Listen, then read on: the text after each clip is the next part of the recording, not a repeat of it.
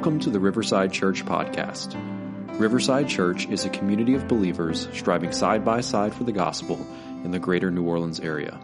For more information about Riverside Church, go to riversidelife.org.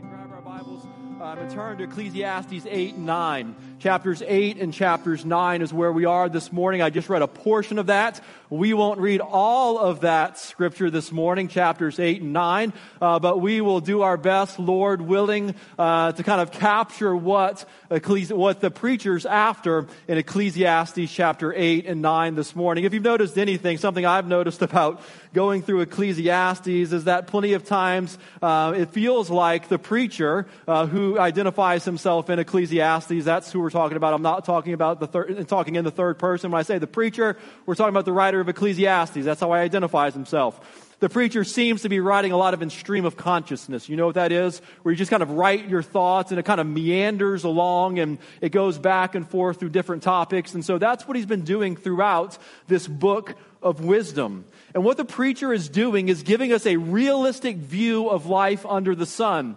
There's been plenty of times this week. We had the stomach bug run through our house this week. We're all clear now, I think. Well, I pray to God we're all clear with that because that thing was absolutely brutal. There were plenty of times when I was walking through my house this week thinking, this is Ecclesiastes. This is vanity. This is the futile life under the sun. We get that from Ecclesiastes, the pain of the existence here on this earth. So, so the preacher gives us this very realistic view of life under the sun. See, son, he describes what we feel on a daily basis. It's a life of patterns and frustrations. It's, it's, a life that often feels like it's constantly on repeat. It's a life that comes with disappointment. It's a life searching for meaning in an existence that often appears meaningless. That's one of his mantras. Vanity, futileness, breathe, uh, uh, fleeting is what he's saying, like a vapor life is. David Gibson, a book I've recommended to you several times throughout this series, Living Life Backwards. It's a book he wrote on Ecclesiastes. Uh, he's a man out of Scotland. David Gibson wrote this about Ecclesiastes. He says he, he wrote this book, the preacher did, to smash into tiny pieces our idea that we can be like God. We aspire to have it all, to know it all, to do it all, achieve it all, be happy forever, have all the answers, never be left scratching our heads, and be remembered by all for all times. This is what we desire here on this earth, and it's always fleeting. It's always slipping beyond our grip. It's frustrating to us. It's like a hammer coming down upon us when we realize how little control we have over our lives under the suns and sun. And perhaps you're wondering like me as I've went through the, as I've gone through this letter, it seems like this, this, and, and it, it is a very realistic letter. I mean, uh, it's not a letter, this realistic book. Where's the joy?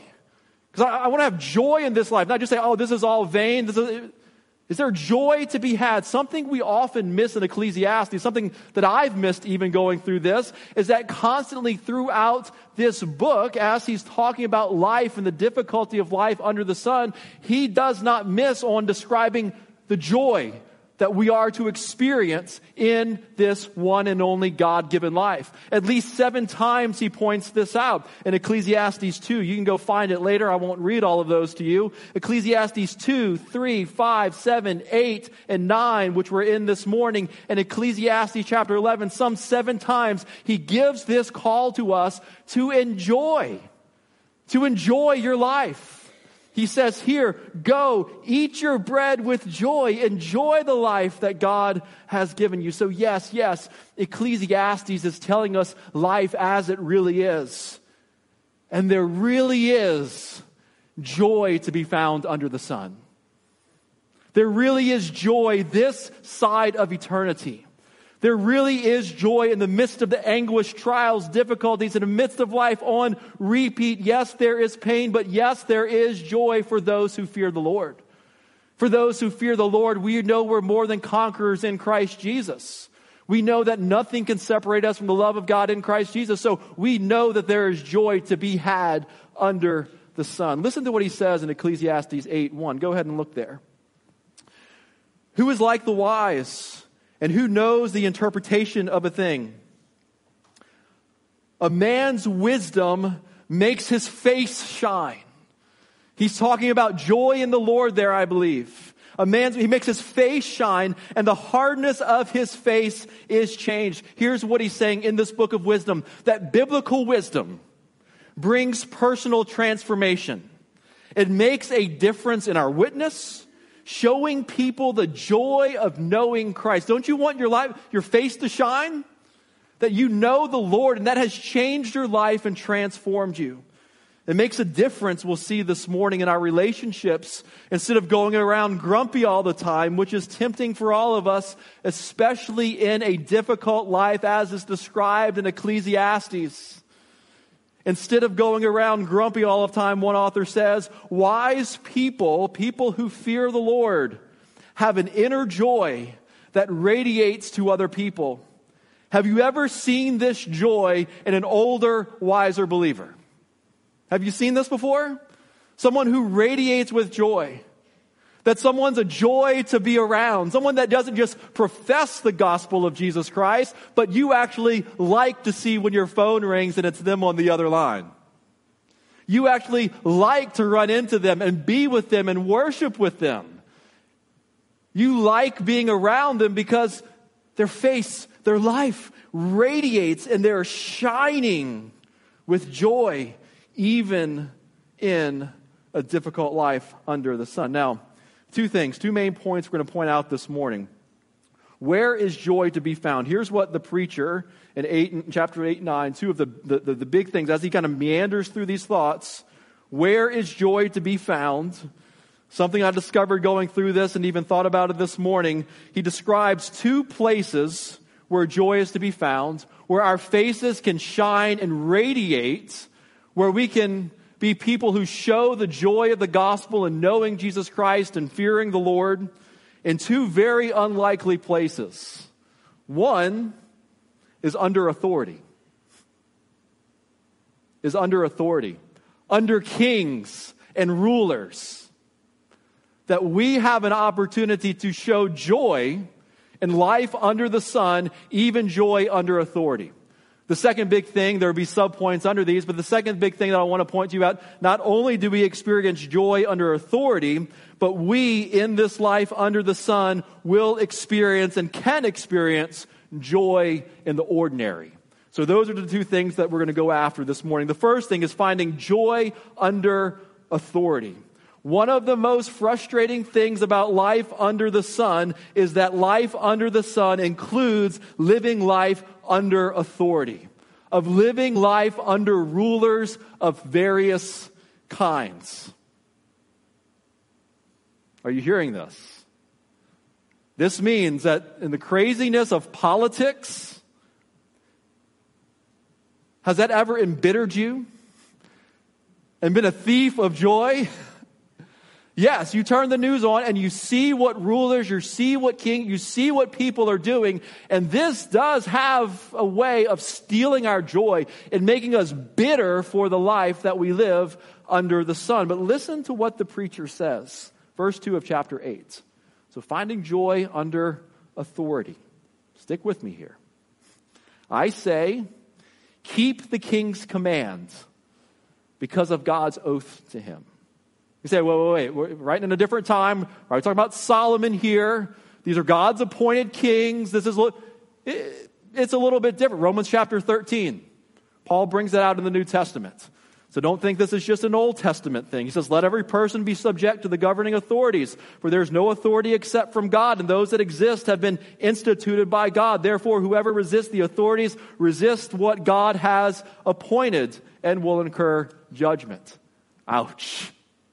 We don't like that part of Scripture. Here it is, Old Testament and New Testament. So before you check that out, remember Romans 13. Be not hasty to go from his presence. Do not take your stand in an evil cause, for he does whatever he pleases. For the word of the king is supreme. And who may say to him, What are you doing? Whoever keeps a command will know no evil thing, and the wise heart will know the proper time and the just way. Here's what the preacher is saying as we're finding joy under authority in chapter 8, if you're outlining here, verses 1 through 5. The first thing that this preacher is saying, what I, who I believe is Solomon is saying, is we are to respect authority. Authority is to be respected. He's very clear about that, that generally speaking, there is a certain respect for authority. So that's point number one. Having joy, respecting those that the Lord has put in certain positions and certain authority over you, whether that's in the home, whether that's in your job, whether that's in your country and world, and whatever it might be. Now, let's be clear. This is probably the part you're really waiting for. This does not mean we do everything all the time that the government says without question. We know that, right? But we have to start there. We honor authority. We respect authority, knowing that God is sovereign. If we're wise, we fear the Lord. So God is up to something. So we honor and respect authority. Another truth, living life under the sun, finding joy here and now is one, we honor authority, but we also understand that authority is often abused. Probably really ready to say amen to that. Authority is often abused. It was here, it was then, it will forever be until Jesus comes back, who is the one who all authority, who doesn't abuse his authority, but lays his life down for us and is God over everything. Verse 9 All this I observed while applying to my heart to all that is done under the sun, when man had power over man to his hurt. And then the end of chapter 9. Go ahead and look at the end of chapter 9, starting in verse 13. Remember, it's kind of stream of consciousness. So we're kind of jumping back and forth. But he picks that idea back up at the end of chapter 9. That's where we're taking these two chapters together. I've also seen this example of wisdom under the sun, and it seemed great to me. There was a little city with few men in it, and a great king, so one with power, one with authority, came against it and besieged it, building great siege works against it. But there was found, it, found in it a poor wise man and he, by his wisdom, delivered the city. Yet no one remembered that poor man. So this king comes in. It was really the poor wise man that, that had the reason that this city was saved, but forget the poor man. All glory to the king. So he abuses his power, his power. He takes what this wise poor man is and just sweeps him under the rug and takes the glory for other people's work. You ever notice someone in power doing that? But I say that wisdom is, y'all, y'all are getting into it now. You don't like that respect authority apart, but, but I say that wisdom is better than might. Though the poor man's wisdom is despised and his words are not heard, the words of the wise heard in quiet are better than the shouting of a ruler among fools. Wisdom is better than weapons, better than power of war, but one sinner destroys much good. So, so here's what he's saying authority is to be honored and respected. We start there.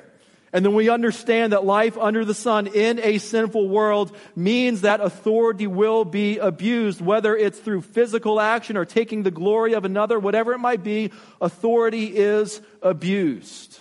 And he tells us something else about authority. If we're going to wise, faith shining in life under the sun, to, to, to glorify this, to, to glorify the Lord, and the radiance that our life shows. We honor authority, realize authority is abused, and we, we, we, we see that. We recognize that. Look at verse 8. There's another thing he says about authority.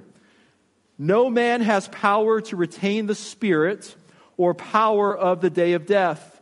There is no discharge from war, nor will wickedness deliver those who are given to it.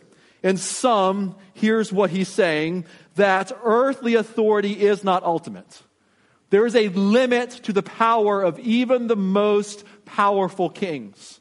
They don't have power over the spirit. They do not have power over the day of death. They remember that we know as wise people in life under that we respect authority. Authority is, abu- is abused. And now we know in our wisdom that earthly authority is not ultimate. That we fear the Lord above all things. We see this with the thief of the cross. Do you remember the thief of the cross? There were two thieves next to Jesus as he was being crucified. One of them mocked out to our Lord, but the other thief rebuked him by saying, Do you not fear God? That's the mantra of wisdom, right? Fear the Lord. That's the, one of the mantras of Ecclesiastes. Fear the Lord. He is the one with ultimate authority. He is the one we bow down to. Then he demonstrated, said, Don't you fear God? Then this thief on the cross, he demonstrated his own fear of God by asking the crucified Christ to be his Savior. Jesus, he said, remember me when you come into your kingdom. Brothers and here's what, here's why I tell you this. So how, how do I recognize that Jesus is the authority above all, that God has the authority above all? This is the way for anyone to begin, to begin living in the fear of, of the Lord is to ask Jesus to save you. That's where it begins. Submitting to his authority and bowing down and saying, You have authority. I surrender my life to you. And so before we go any further, you have to ask yourself the question Have I surrendered my life to Christ? If you haven't, you don't fear the Lord. Your face will not shine with radiance because you don't have the Spirit in you. And the joy of the Lord is a fruit of the Spirit. And so you will not radiate that. You do not fear the Lord if you have not bowed down to King Jesus the one with authority over death, the authority over your sin, the authority over death, the authority over everything, Colossians chapter 1 tells us, and authority over you. Have you surrendered to Christ? Authority is to be respected, authority is to be is abused. Earthly authority is not ultimate, Christ's authority is ultimate, so we bow down to him. And the wise who fear the Lord to have joy under this authority the wise who fear the Lord know that there are times when you have to draw the line in obeying earthly authority. Look at verse 5 of chapter 8. For whoever keeps a command will know no evil thing. And the wise heart, remember, wisdom, fearing the Lord, submitting to his authority above all, fear of the Lord. We don't want to lose that. And the wise heart will know the proper time and the just way. The wise will know how to do that. The only way your face shines with radiant authority, abuse authority, shining with lights in this world is to bow down to Jesus and to know, according to his wisdom, when is the proper time for what? People often wonder whether this obedience has any limits. Must I always submit to governing authorities? Or, there is a, or is there a time when my Christian duty says that I must not bow down? Peter gave this answer in Acts, didn't he? He says, We must obey God rather than man, for he has ultimate authority. And we must obey at all times, in every way, the higher authority. Brothers and sisters, this takes wisdom. And if we do this right, we will have a different countenance about us. How we do this matters. How we shine matters of how we deal with authority. Do you pray, God, give me wisdom to deal with the authority that we are under? Or do you pray, God, give me a great meme or some snark and a really good comeback that makes everyone else feel stupid so they know how much I hate the government? Or do you pray, God, give me wisdom? Let me shine let me obey the Lord before I obey man. We see this in the book of Daniel, don't we? With Daniel, you must, you must no longer pray. I'm going to keep doing it. Because when the government forbids what God commands, I'm not going to bow down. And when God commands what the government forbids, I will not bow down. And if the government commands what God, and if the government forbids what God commands, I will not bow down. In other words, I am going to, I'm going to serve the Lord. I'm going to draw the line. Daniel says, even in the lion's den, I'm drawing the line. His friend Shadrach, Meshach, and Abednego, remember they built the nine, ten foot uh, story golden image? says, you must bow down to this. When the music plays, you bow down or you're going into the fiery furnace. Shadrach, Meshach, and Abednego, they drew the line. They did not bow down to that image. They drew the line. They respected the authority that was in place. They recognized this authority was abusing their power. They recognized that they must obey God rather than man, and God has the ultimate authority. They feared God, so wisely they stood up Wisely, Daniel continued to get down on his knees, and wisely they followed the Lord, even if it were to cost them death. This is how we shine as lights in a dark world. And listen to the promise of this. So he goes on to say, look at verse 12. This is so key. Though a sinner does evil a hundred times and prolongs his life, uh, I've circled and underlined this verse. This, this is so key. Yet I know. The preacher's been observing a lot. I see this under the sun. I see people abusing of power. I see the difficulty. I see the vanity. But now he changes this and says, But this I know. This is something Shadrach, Meshach, and Abednego and Daniel, if you remember those stories, this is what they know. That it will be well for those who fear God. That no matter what I face, no matter what stand I must take, I know that it will be well for those who fear God, for they fear before Him. And it will not go well for the wicked. What a promise, right? That no matter what you face, no matter where you might find yourself, there is joy to be had. Here's my point. Living under authority because no matter what stand you might take, no matter what abuse you might face, you know that if you fear the Lord, it will all be well. That brings joy. It should. That even in the furnace I will have joy, even in the lions that I will have joy, for I know that all will be well. So what, what does it mean to fear the Lord? Let's, let's take a sidebar and kind of go back down into that a little bit.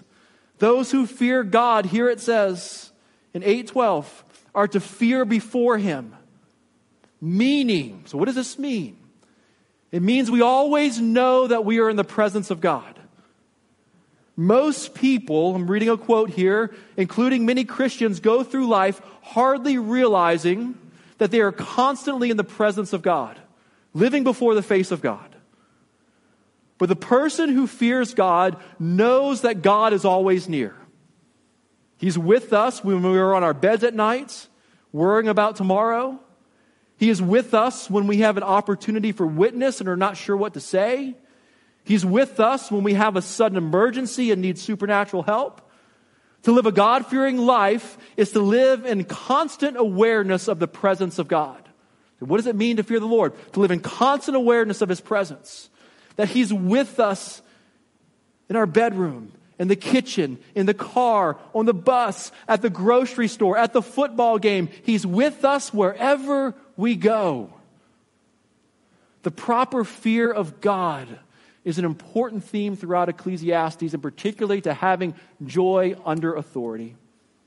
The preacher has told us to fear God because he is sovereign over the times of life, to also fear God when we go into worship. Later, he will tell us to fear God by keeping his commandments. But here in 812, he's telling us to fear God because he is near. And it will go well with us, for he will be with us and near us all the days of our life. And no authority can take that away from you. There is joy to be had with that simple proclamation it will be well. Living under the authority of our face will shine when we live like this. Our face will shine and people will see the glory of Christ and we can witness and tell them of the difference that makes in our lives. Do you think there's joy to be had under authority? Yes. Will it be costly? Maybe. Will it be well? You know it. The Lord has promised it. There's joy to be had under the ordinary, uh, under the authority of others. Second thing, we won't spend quite as long on this one. There's joy to be had in the ordinary.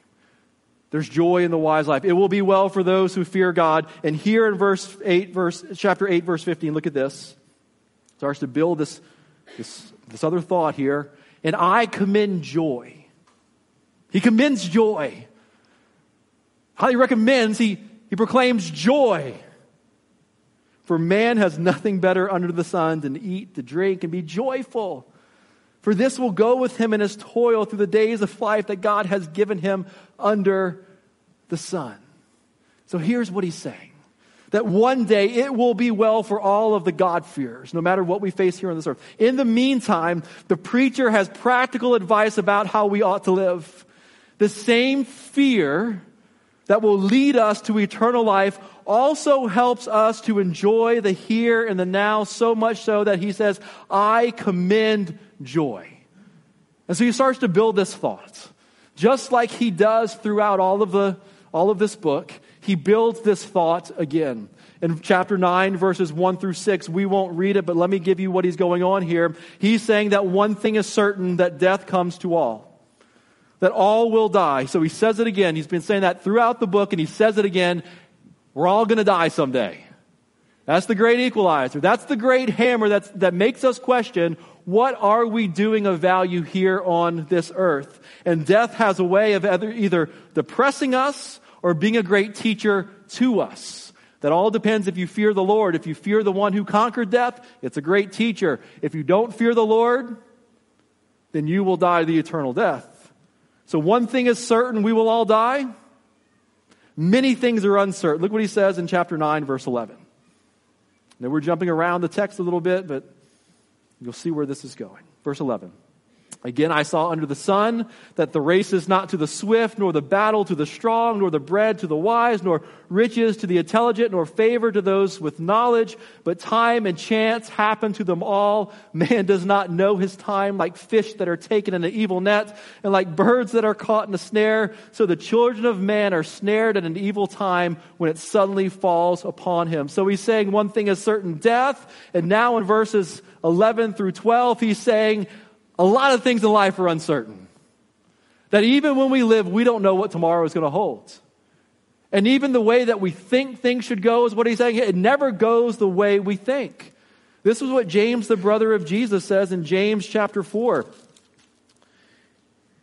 He says, Come now, tomorrow or today we will go into such and such a town and spend a year there and make a profit. Verse, chapter 4, verse 14 of James. You do not know what tomorrow will bring. What is your life? You're a mist it's vanity, it's passing, is what the preacher says. It appears for a little time and, vanish, and, and vanishes. We should say, if the Lord will. So he's building this argument. He's saying, death is sure. A lot of things are uncertain, namely, just about everything about our life are uncertain.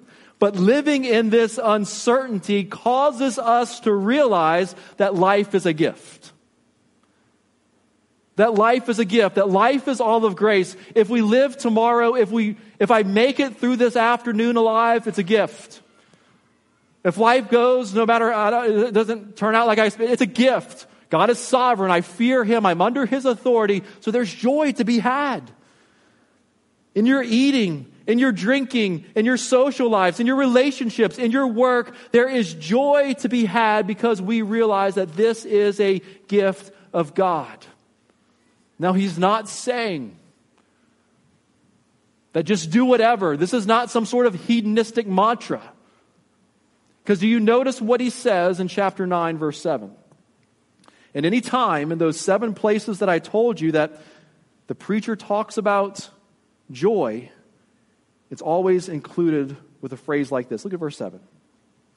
Go eat your bread with joy and drink your wine with a merry heart, for God has already approved what you do. Of all of these passages that the preacher gives us about joy and enjoying the good things of this world, they always have God at the center. So, what he is saying, we should enjoy our social lives, we should enjoy our relationships, we should enjoy our work as God's gift to us. That even in this frustrating existence, that God gives us things to enjoy with a merry heart. That life's enjoyments are not guilty pleasures, but godly pleasures. And that everything that God has given us is meant to roll up to Him and saying, Thank God that you've given this to me. Thank God for this day. Thank God for this breath. Thank God for this meal. Thank God for this woman. Thank God for this man. Thank God for this friend. Thank God for this relationship. Do you think your face will start to shine differently if you take that attitude, the wise attitude about this? So look what he says. In understanding that God's in control, we have joy no matter what authority we're under. In understanding that God's in control, we have joy in the ordinary scenarios of our lives. Verse 7 go. Go do it. Leave this place today and go enjoy life. Smile. Have a meal with somebody. Go for a walk. Have a phone conversation. Put a smile on your face. For this is all from the Lord. Yeah, the, government's a, that's okay. That doesn't, that doesn't steal your joy. They're, they're all met. Yeah, but you fear God. All will be well. He's going to judge everything. Go laugh a little bit. Go get something to eat, even if it's just ramen noodles. Smile when you eat it. Go eat your bread with joy and drink your wine with a merry heart, for God has already approved what you do. Let your garments be always white. This rejoice, for you fear God. All will be well. You live before Him. He's with you in all those things. All the days of your vain, fleeting life that He has given you under the sun, because this is your portion in life and your toil, which you toil under the sun. Whatever you your hand finds to do. Do it with all of your might, for there is no work or thought or knowledge or wisdom in Sheol to which you are going. So even work. I don't like my job right. Well, I like my job right now most days, but I don't say maybe think you don't like my job right now. Do it for the Lord. Do it with joy. Oftentimes we miss this, don't we? I remember um, my dad having a conversation with us before this is not very serious, so just chill out for a second. Before Christmas one time, because we would go to my grandparents' house, and you can imagine we were the oldest grandkids. We would tear through the gifts, not even enjoy what we have because we're so worried about what was next. Do you ever do that? You rip through them, you throw them to the side, and you look like an absolutely ingrate because you're just pulling them out. Like, slow down, one at a time. And then we are asked, when am I going to the next grandparents' house? There's more gifts waiting for me there. You've done that before? Stop. That's us, right? Yeah, God's giving me this and we're tearing through it looking for the next thing. When's this going to pass? Stop. Go and enjoy it. Slow down a little bit. You fear the Lord, He's with you. In your work, and stop wishing you were somewhere else. Whatever God has put before you, do it with all your might. The fear of the Lord knows that the best is yet to come. The fear of the Lord knows that eternity is waiting. The one who fears the Lord knows, as it talks about in Hebrews chapter 11, that a better country is coming. So we set our eyes on that. The fear of the Lord knows that the taste of pleasure that we get in this one and only God given life are hints and taste of glory. For we know that what is mortal for those who fear God will be swallowed up by life. We know that there's an eternal banquet waiting with the richest of food and the finest of wines, and God will not just be near us, but He will be with us in a way unlike He is right now. And so we long for that day. We wait for that day. And we taste each gift of this life here and now as a good gift from the Lord that gives us a taste of the land of glory that is to come. Because we long for that day when love will be our portion, where joy will be our crown, and we will rest with Jesus in the heart of our God forever. And when we receive these pleasures in heaven, we will realize that we first experienced them in some way, shape, or form here on earth.